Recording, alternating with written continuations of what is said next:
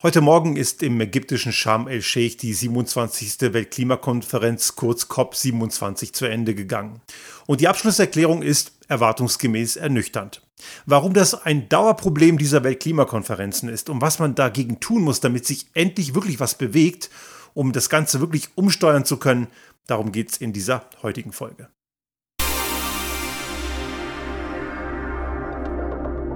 Der Restart Thinking Podcast. Ideen und Lösungen für die Transformation der Wirtschaft und Gesellschaft für das einundzwanzigste. Jahrhundert.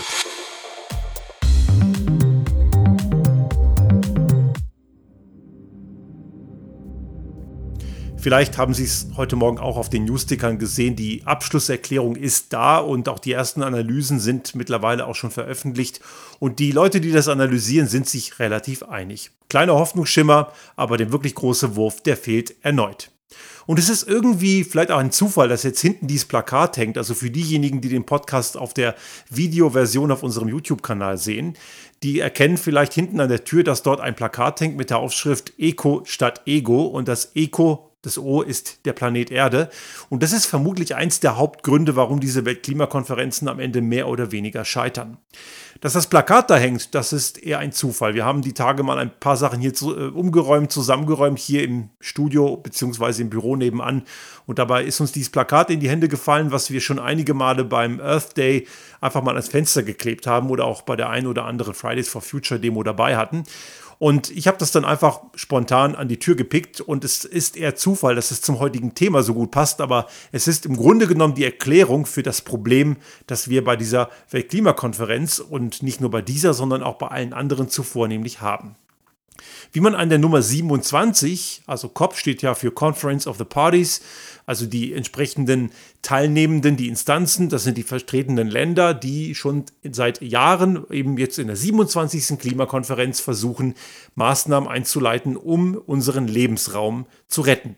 Und ich sage das ganz bewusst etwas anders, als man es sonst hört, weil das Klima retten müssen wir ja eigentlich nicht, denn das Klima funktioniert ja auch gut ohne uns, aber unser Lebensraum, der geht gerade ganz ordentlich vor die Hunde.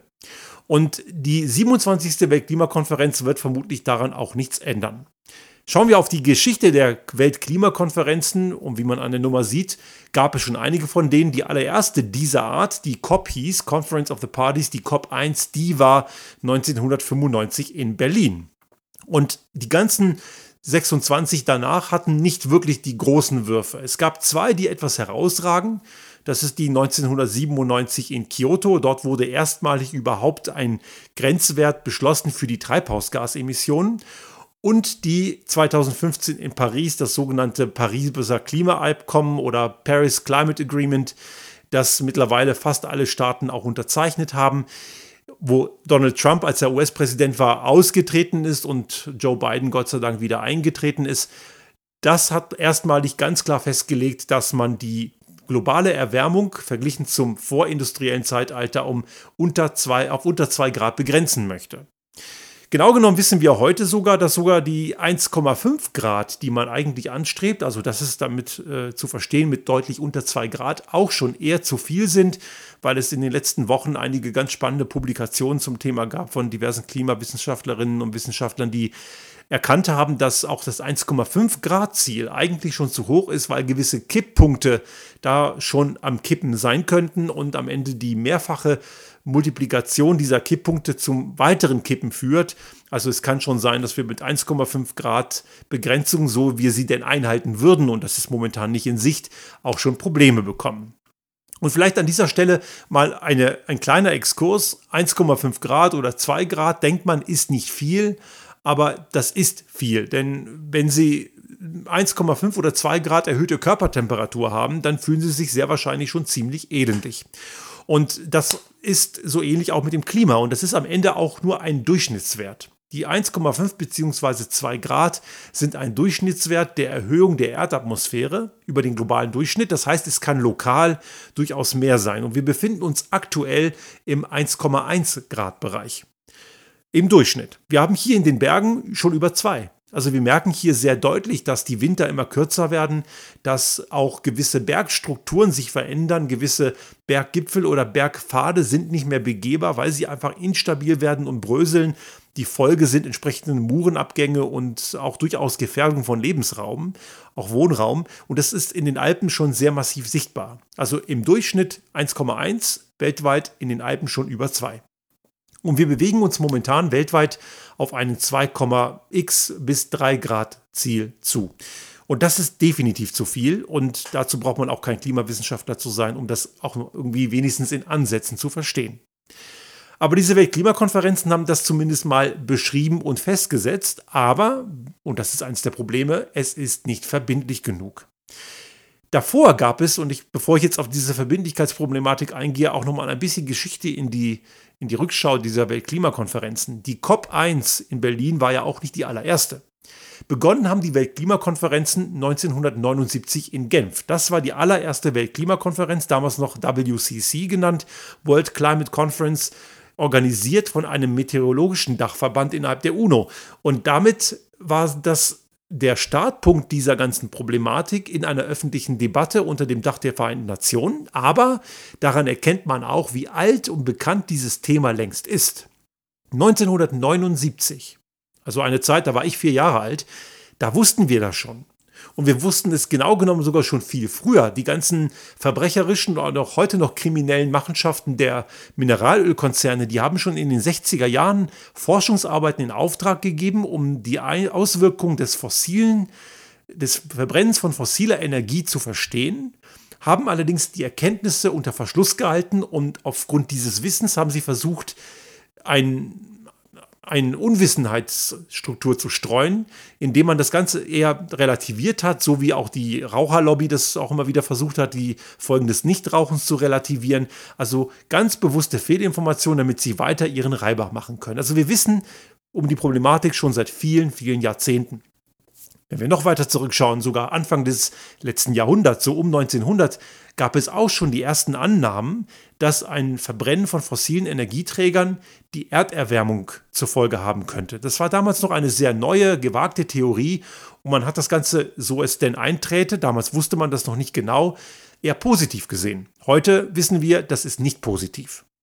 Und es geht mir jetzt nicht so sehr um die ganzen Leugner und Vollköpfe, die nach wie vor meinen, das Ganze sei kein Problem, so genannt sei hier zum Beispiel solche Lügenvereine wie EIKE in Deutschland oder das Heartland Institute in den U S A oder die sogenannte Vernunftkraft. Das sind ja auch, ist ja auch so ein Lobbyverein, der gegen erneuerbare Energien lobbyiert und auch mit diesen ganzen Klimawandel- oder Klimakrisen-Leugnis-Szene sehr eng verbandelt ist. Und das geht dann auch bis in die rechtsextreme Szene hinein. Also alles, was wirklich richtig, richtig schlecht ist, bündelt sich da bei diesem Thema. Und diese Leute sind sowieso für nichts zu erreichen. Aber man muss auch wissen, das sind zwar radikale Leute, fernab aller wissenschaftlichen Fakten, aber die fossile Lobby nutzt deren Machenschaften, um ihre Geschäfte weiter am Laufen zu halten. Aber wir wissen es eben schon seit vielen Jahrzehnten und jetzt muss man sich natürlich die Frage stellen, warum ist immer noch fast nichts passiert? Und einige sagen mir dann, Mensch, das kannst du nicht sagen, es ist ja schon viel passiert. Nein, ist es nicht. Schauen wir uns eben die Geschichte dieser Klimakonferenzen an, eben neunundsiebzig beginnt mit dem W C C und später dann C O P eins ab neunzehnhundertfünfundneunzig bis C O P siebenundzwanzig, heute Morgen zu Ende gegangen. Der Anstieg der Emissionen geht immer weiter aufwärts. Selbst die Corona-Pandemie zwanzig zwanzig konnte den Anstieg nur etwas verlangsamen. Aber von Stagnieren war selbst zwanzig zwanzig nicht die Rede. Und jetzt einundzwanzig und zweiundzwanzig haben wir diese Rebound-Effekte. Das heißt, die Leute, die dann zwanzig zwanzig eher eben gewisse Dinge nicht gemacht haben, hauen jetzt auf die Kacke und fliegen wie blöde in Urlaub und meinen dann, die müssten jetzt so richtig irgendwo wegfliegen und die richtig schön Dreck machen, damit sie sich schön ihre akuten Bedürfnisse befriedigen können. Das passiert halt. Das zeigt irgendwie ein Stück weit, das gilt für Zivilgesellschaft wie auch für Wirtschaft und auch natürlich die Politik, dass der Mensch offenbar eine ziemlich strunzendumme Spezies ist, die das nach so einer langen Zeit noch immer nicht kapiert hat. Und wenn wir uns jetzt die Ergebnisse der C O P siebenundzwanzig angucken, dann ist das eben erneut ernüchternd. Aber schauen wir erstmal auf den positiven Teil. Es gibt ja auch Grund zur Hoffnung.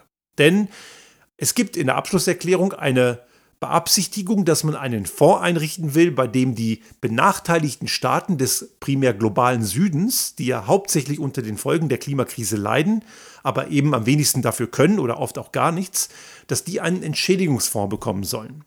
Die Größenordnungen sind schon verdammt heftig. Man rechnet etwa, dass in den letzten zwanzig Jahren fünfhundertfünfundzwanzig Milliarden Dollar an Schäden reingekommen sind, die diese Staaten zu schultern hatten. Und man geht bis zum Jahr zwanzig fünfzig sogar von Schä- jährlichen Schäden von eins bis eins Komma acht Billionen Dollar aus. Also das wird ja eben, auch das sieht man, exponentiell immer mehr. Also je weiter die Klimakrise voranschreitet, desto teurer wird's. Das Problem an der ganzen Geschichte ist aber, dass die Verursacher das nicht bezahlen. Es bleibt bei den ärmeren Ländern hängen. Die müssen am Ende sehen, wie sie damit klarkommen.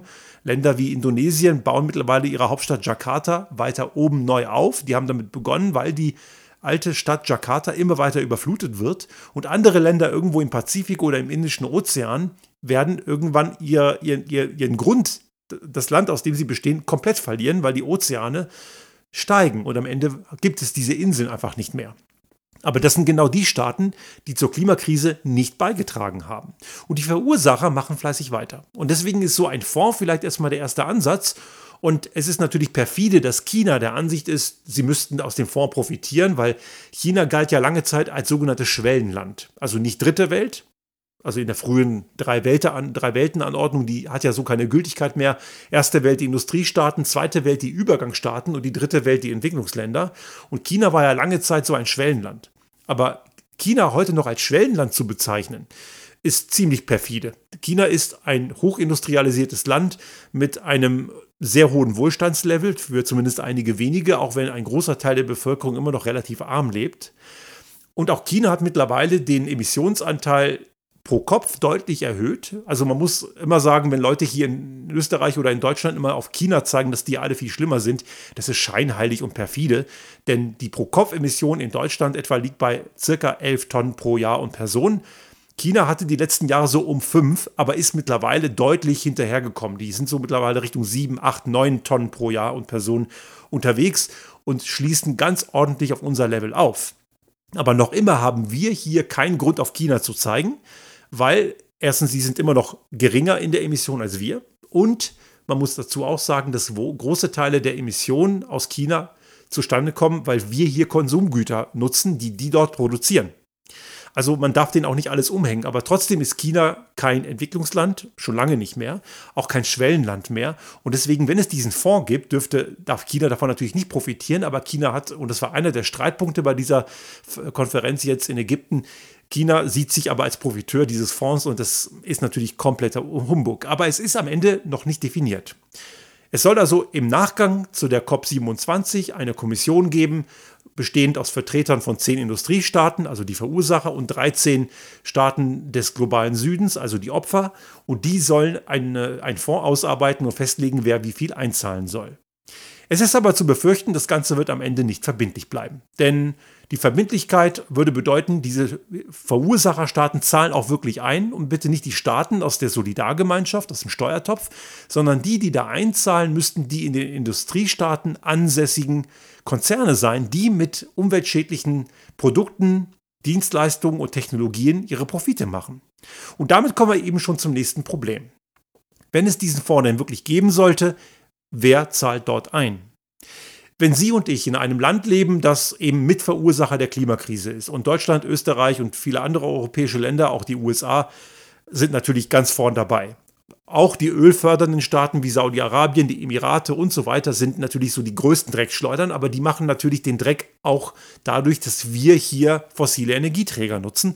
Also man darf auch hier Saudi-Arabien nicht alles umhängen, weil jeder, der jetzt Saudi, auf Saudi-Arabien zeigt, aber mit einem dicken Diesel durch die Gegend fährt, der ist scheinheilig. Also das ist ja auch nochmal der Punkt, wo kommt die Plörre her, die man in diese altmodischen Ölheizung kippt, mit der man dann durch die sehr ineffizient und sinnlos durch die Gegend fährt.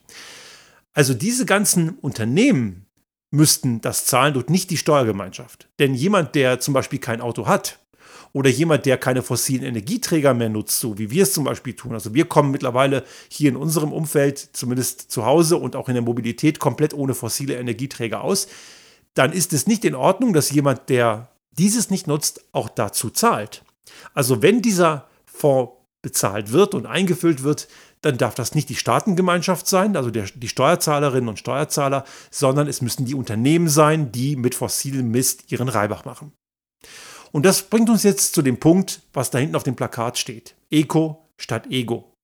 Was wir hier erleben und warum diese Weltklimakonferenzen in den letzten Jahren, seitdem es sie gibt, immer mehr oder weniger zahnlose Tiger sind, also eher mehr als weniger, der wesentliche Grund ist, dass diese Egomanen im Hintergrund mit die Strippen ziehen.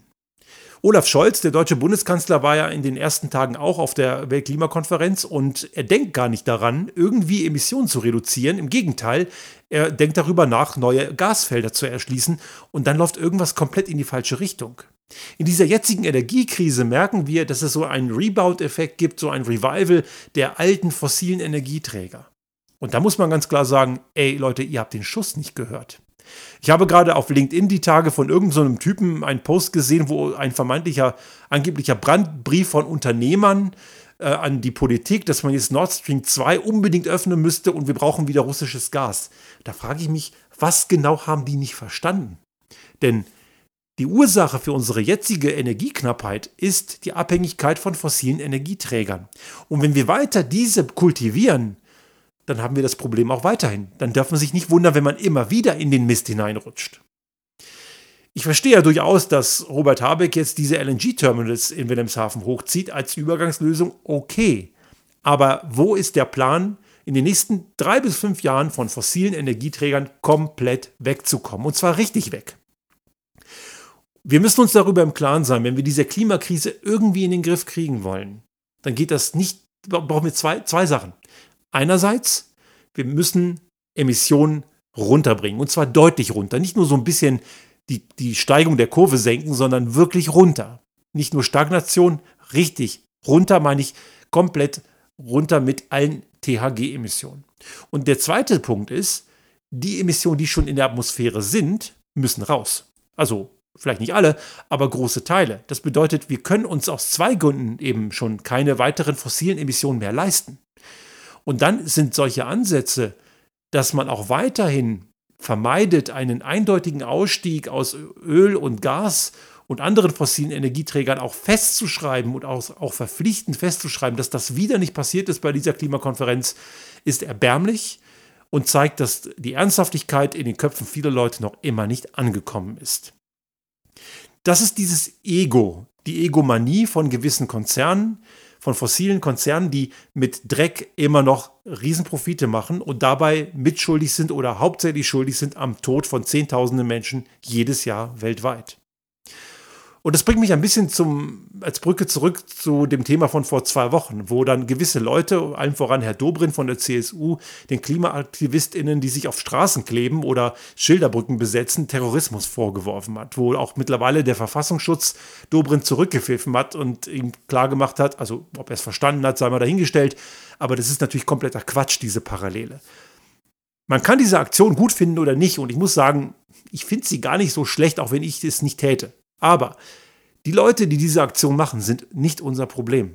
Und dass man im Stau steht morgens und nicht zur Arbeit kommt, weil Leute die Straßen blockieren, auch das ist nicht unser Problem. Unser Problem ist, dass es weiterhin fossile Energieträger gibt. Und solange wir die weiter haben, wird die Klimakrise jedes Jahr schlimmer. Und die Kosten werden immer größer. Und die C O P siebenundzwanzig hat dieses Problem nicht angepackt. Man hat sich wiederum drumherum gedrückt und hat am Ende nicht den entscheidenden Schluss gefunden, den entscheidenden Beitrag und den Beschluss gefasst, damit das, was dringend nötig ist und schon seit Jahrzehnten überfällig ist, auch endlich passiert. Es, wir müssen hundertprozentig raus aus allen fossilen Energieträgern, egal in welcher Hinsicht wir sie nutzen. Und die Alternativen gibt es ja schon, aber sie müssen entwickelt und ausgebaut werden. Und das geht nur mit verbindlichen Vorgaben, die auch monetär wehtun. Die Unternehmen, die mit fossilem Mist Profite machen, werden erst dann damit aufhören, wenn es ihnen finanziell damit an den Kragen geht. Hier auf irgendeine Aufklärung oder Freiwilligkeit oder auf irgendeine Verantwortung zu setzen, ist dumm und naiv. Das wird nie funktionieren. Die Leute, die dort in Entscheidungspositionen sind, sind oft alte weiße Männer, alte Säcke, die glauben sowieso, die juckt das gar nicht mehr. Vermutlich stimmt das sogar. Und sie bürden das, was sie heute tun, die nächsten Generationen auf und gerade den ärmeren Ländern auf der Welt, die nichts dafür können. Und das ist dieses Ego, was eben untergeordnet sein muss. Eco muss vor Ego kommen. Wir muss vor Ich kommen. Auch wenn es einige Pseudoliberale noch immer nicht kapiert haben. Und das sind eben Dinge, die sich einschleifen müssen. Und weil wir davon nicht ausgehen können, dass das Ganze freiwillig passiert, braucht es verbindliche, wirtschaftliche, monetäre Mechanismen, die die Dreckserzeuger, die Verbrecher und ich sage es auch mal vielleicht so provokant, die Mörder, die mit fossilen Energieträgern Profite machen, dass man die dazu zwingt. Das Verursacherprinzip muss konsequent gelten. Und die COP achtundzwanzig wird genauso ein Flop sein, wenn das nicht wirklich passiert. Es sind immer die gleichen Bekundungen und man kündigt an, dass man am eins Komma fünf Grad Ziel festhalten will. Aber selbst der möchte gern Musterknabe Deutschland wird, er wird voraussichtlich daran scheitern. Auch Österreich wird daran scheitern. Die eine oder andere Strafzahlung aus Brüssel ändert anscheinend daran nichts. Und da muss man sich dann am Ende fragen, was braucht ihr noch, damit ihr endlich den Schuss hört? Es ist ganz klar, der Planet Erde wird mit uns nicht verhandeln. Die Frage stellt sich nicht, ob wir diese Kurve kriegen oder nicht. Die Frage stellt sich, haben wir es noch rechtzeitig kapiert? Die gute Nachricht ist, es ist noch rechtzeitig. Wir können durchaus noch einiges ändern. Die schlechte Nachricht ist, momentan kann ich nicht wirklich erkennen, dass wir dort auf dem richtigen Pfad sind. Ob wir in den nächsten Wochen, Monaten, und wir haben nicht mehr viel Zeit, wir reden von vielleicht einem halben Jahrzehnt, wo wir das Ruder noch umreißen können, wenn wir es dort nicht wirklich schaffen, dann wird es eben verdammt ungemütlich. Und ich kann nur hoffen, dass der Druck von allen möglichen Seiten, sei es jetzt die KlimaaktivistInnen, die die eine oder andere Überschreitung von Grenzen durchführen oder Leute, die wie ich publizieren oder auch andere tun das, dass das Bewusstsein immer deutlicher wird und dass am Ende ein Regelwerk entsteht, das die Verursacher endlich zu dem zwingt, was sie aus Eigenverantwortung anscheinend nicht können.